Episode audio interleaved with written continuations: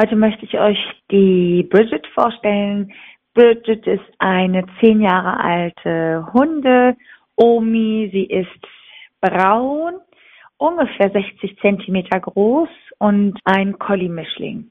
Bridget ist eine wirklich liebe, noch sehr aktive Hundedame. Sie ist extrem menschenbezogen und liebt das Leben und ist einfach super motiviert.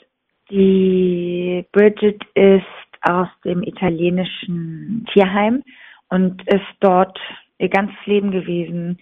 Bei uns auf dem Zorrohof ist sie seit ungefähr drei Wochen. Und ich kann aus ihrem bisherigen Leben wirklich ganz wenig erzählen, da ich denke, dass sie ganz, ganz wenig erlebt hat hinter den Gittern.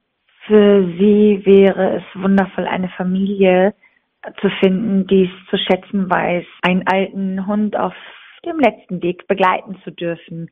Denn sie hat noch unglaublich viel zu geben. Ein ebenerdiges Zuhause muss nicht unbedingt sein, denn sie ist wirklich topfit.